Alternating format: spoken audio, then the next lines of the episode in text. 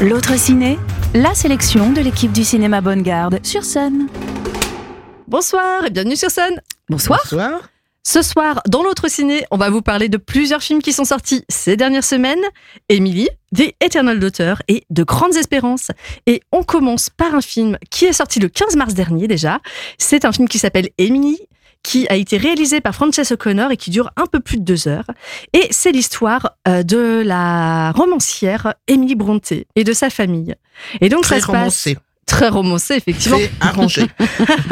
Ouais, on lui prête une histoire d'amour avec un magnifique vicaire, mais on n'est pas sûr qu'en fait il y ait eu quoi que ce soit entre eux. hein. Oui, Oui, tout à fait. Et ça se passe dans la campagne, euh, dans la campagne anglaise. Donc Ouais. on a ces paysages euh, soumis au vent, avec euh, avec euh, toutes ces prairies très austères, avec Mm. euh, beaucoup de nuages, de pluie et de vent, justement. Ouais, complètement. Et euh, voilà, qui ont dû inspirer justement son son ouvrage qui euh, qui s'appelle Les Hauts du Hurlevent. Donc là, c'est euh, et c'est Emma Mackey qui interprète Emily Brontë. Emma Mackey, je ne sais pas si vous vous souvenez de l'avoir vue quelque part. Elle joue dans la série Sex Education sur Netflix. Un des personnages principaux, Exactement. très charismatique, Ouais. une jeune fille un petit peu étrange. D'ailleurs, ce qui rappelle son rôle dans euh, dans Emily, puisqu'elle joue aussi une jeune fille étrange qui Ouais. est surnommée la bizarre. Bah, c'est quelqu'un euh, qui va pas vraiment avec son époque et qui détonne. Elle a vraiment Elle un côté liberté, ouais. Ouais, elle, a un côté grunge liberté. pour l'époque. Ouais. Oui, oui, mais elle est surtout très exaltée, très euh, complètement Romanesque, et prise d'absolu. en fusion avec la nature. euh, Ouais. Oui, c'est un personnage à part, on peut dire, Ouais, mais complètement. magnifique. Emma Mackey, c'est une petite actrice euh, franco-anglaise. Oui. Hein, elle est, Elle, a parle fait, euh, couramment français. Oui, c'est ça. Elle est quand même euh, très très Mm. douée. Je crois qu'elle vient de Sablé-sur-Sarthe. Ah bon où, euh, oui, oui, oui, complètement. Où elle a étudié. euh, après, je crois qu'elle a fait Hippocagne en France et puis elle est partie en Angleterre en se disant euh, à moi euh, le cinéma anglais. Et effectivement, ça a bien marché pour elle. hein. On l'a vu dans Eiffel aussi où elle jouait le Ouais. le rôle euh, de l'amoureuse de Romain Duris dans Eiffel. Enfin, Hmm. Ok. Bon. Mm. Bon, bah, moi, je vais donner une anecdote moins, Moins inté- local. moins intello et plus gossip. Bah, en fait, dans la vraie vie, euh, c'est la compagne de Romain Duris. Voilà. ah, ah bah Mais voilà. vous savez tout, vous, vous, vous lisez quoi pour savoir tout ça? On est On très curieuse. on peut pas le dire à l'antenne. En tout cas, le, le, le film est, est vraiment magnifique euh, sur le plan esthétique. On on en prend quand même plein les yeux parce que même si les paysages sont austères, c'est vrai que cette campagne, euh, euh, elle, est belle et, et c'est vrai que ça nous renvoie aussi, euh, bah, comme tu disais, au Durlevent, à Ah, cette ambiance euh. Et euh, puis, très romanesque. et c'est d'un romantisme Oui, oui, effréné. oui. Enfin, Ah, euh, mais grave. ah, c'est c'est Ouais. magnifique, vraiment. Ça m'a rappelé, euh, vous voyez, ces, ces adaptations séries euh, de grands classiques anglais de la BBC. Notamment les, les adaptations euh, Orgueil et Préjugés Oui, euh, oui, de Jane Austen. Euh, Il y a eu beaucoup d'adaptations de, de romans de Sarah Waters.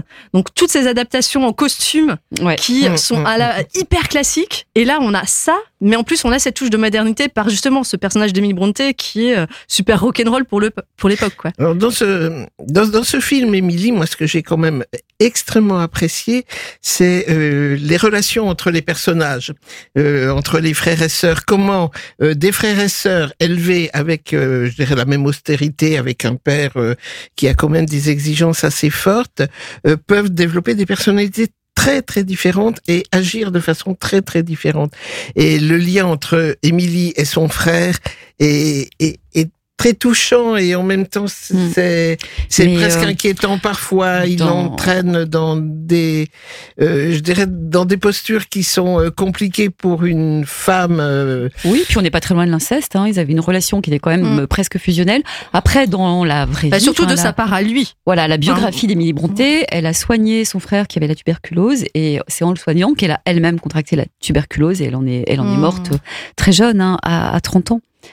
Alors sa relation avec la sœur Charlotte est très intéressante également parce qu'on on voit aussi comment deux sœurs, euh, euh, une ose euh, sortir complètement, euh, transgresser euh, tout un tas d'interdits, et comment euh, l'aîné qui est tout aussi, euh, qui a autant d'imagination pour, d'ailleurs pour écrire aussi avec Émilie, euh, choisit plutôt de se ranger dans un. Ah bah, c'est la sage de la famille. Voilà. Alors après, je pense que dans leur vraie vie, euh, il y avait moins de différence. Hein. Euh, Émilie était moins exaltée et puis euh, oui, là je parle Char- du film. voilà. Par contre, Mais je pense qu'il y avait quand même une sorte de, de concurrence On, on- on sent une sorte de concurrence pour, euh, par rapport au père, un peu quand même. Bah, on sent la recherche d'amour d'Émilie Ouais. pour son père. Alors que Charlotte, là, un petit peu de fait. Oui, tout à fait, Mm. tout à fait, parce qu'elle répond bien euh, finalement aux, aux besoins de statut social euh, et à la représentation du père. Un film qu'on vous conseille s'il Ouais, passe il est beau. toujours dans les, sur les écrans nantais. Autre film qui parle d'une fille, tiens, un film qui s'appelle The Eternal Daughter. The Eternal Daughter. Alors ça, c'est un film étrange.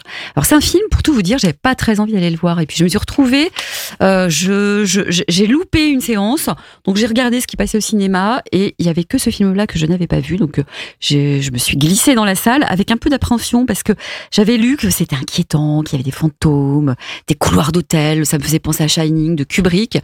Et moi, je suis un petit peu trouillard, donc je me suis dit, oh là là. Et en fait, pas du tout. C'est une révélation. C'est un film que j'ai énormément apprécié. C'est un film avec la grande, très très grande Tilda Swinton, qui dès qu'elle apparaît euh, rend euh, tous les films intéressants. Enfin, à mon à mon sens, tellement elle a une présence charismatique, étrange, troublante, et euh, aussi il joue les deux rôles. elle joue les deux rôles. Elle joue Julie, la fille, qui est une réalisatrice, qui emmène sa mère, qui s'appelle Rosalinde, qui est une vieille dame très digne, assez âgée, dans un hôtel, où vraisemblablement, cette, cette vieille dame a vécu euh, des moments euh, pendant son enfance et après pendant sa jeunesse assez forts. Voilà. Et attends, juste une question, parce que je pense que pas mal de gens se posent la même question que moi là. Euh, Est-ce que comment ça se passe? Elle a été, euh, il y, y a eu des, Non, c'est champ contre champ. 3D ou, C'est euh, champ contre champ. Donc en fait, on filme toujours euh, les deux et, euh, et on les voit très rarement l'une à côté de l'autre. Ça passe super bien. Mais au niveau assure. du visage, Ah, comment mais on peut Elle on est se maquillée, non, elle est maquillée. Donc elle est plus Euh, maquillée quand elle est euh, ouais, ouais, c'est ça. Elle a les cheveux tirés, une mise en pli, euh, une. En fait, elle a pas d'âge, Tilda Swinton. Elle est Elle est intemporelle. Particulière. hein. Ouais. Même quand elle joue sa mère âgée, c'est pas une femme très ridée, donc euh, ça passe très très bien. C'est sa façon de se tenir, un peu voûtée, un peu euh, des, des, des, des jupes sous le sous le genou, enfin voilà. Ok, donc c'est crédible. C'est tout à fait crédible. Ok. Bon. Tout à fait crédible parce qu'on est dans dans un hôtel qui est un peu vide, voilà, avec la première demi-heure est presque un peu ennuyeuse parce que c'est une, une espèce de routine qui s'instaure, elle s'installe, on promène le chien, euh, on mange, euh, voilà. Et puis après, je vous en dis pas plus parce que vraiment, faut découvrir ce film qui est pas du tout un film de science-fiction. C'est juste un, un film de relation entre une mère et sa fille. Il faut, euh, il y a un mystère qui plane. Allez-y, c'est juste magnifique et sensible. Ok, on note. Un petit film, en plus assez court, une heure et demie, je crois. Ouais, ce qui est, Ouais. ce qui est assez rare en ce moment. On va parler d'un autre film qui parle de grandes espérances. De grandes espérances, un titre Avec de Rebecca. Marder. Ouais, Rebecca Marder qu'on aime beaucoup, qu'on voit beaucoup en ce moment, qui est une La petite aussi dans actrice, Mon euh, crime. Dans... Tout à fait, la petite actrice qui monte, qui était à la Comédie Française et qui en est partie. Elle joue avec Benjamin Laverne, qui est un de un, un autre pensionnaire de la de la Comédie euh, Française, et puis euh, aussi Emmanuel Berco, hein, qui qui joue le rôle d'une avocate, et euh, Marc Barbet. Alors Marc Barbet, euh, c'est un, un comédien euh, qui est assez rare et qu'on va retrouver prochainement dans Les Trois Mousquetaires, qui joue euh, le le capitaine de Tréville, celui qui euh, qui va recruter D'Artagnan. Donc, Ah, vous, verrez bientôt sur les écrans. Alors ça, c'est un film génial aussi, carrément. Parce qu'il il met en scène deux jeunes gens. Alors, Benjamin Laverne, il est peut-être un petit peu trop âgé pour le rôle, hein, parce qu'il joue le rôle d'un jeune homme qui vient de terminer Sciences Po et qui postule à l'ENA. Bon, il a bien 35 ans, là, il joue le, jeu, le rôle d'un jeune de 23, 24 ans, donc c'est pas très grave. Bon, et, euh, et donc, euh, ils sont tous les deux sur une en Corse. Euh, elle, c'est un, un transfuge de classe, puisqu'elle est vraiment issue d'un milieu très très populaire, et elle est tellement brillante euh, que qu'on lui prédit un avenir euh, étincelant. Et ils sont tous les deux en Corse dans la villa du, du, du père. Et là, il y a un gros, gros, gros incident qui va se passer sur une petite route et le film commence. Je suis désolée parce qu'aujourd'hui, il y a beaucoup de mystères, mais c'est comment chacun des deux personnages va gérer ce secret, ce qui va se passer. Tout le film découle de ça. Voilà. Après, il y a une reconstruction qui va s'opérer. Ils prennent chacun leur chemin et elle va avoir un engagement politique très fort aux côtés d'Emmanuel Berco, qui est une députée euh, de gauche. Donc, on les voit dans des manifestations, sur les rachats d'entreprises, sur les, les scopes. Bon. C'est vraiment ancré dans le dans le présent. C'est un thriller euh, avec un suspense assez fort. Elle, son interprétation est géniale. Enfin, moi, je me suis régalée pendant deux heures, quoi.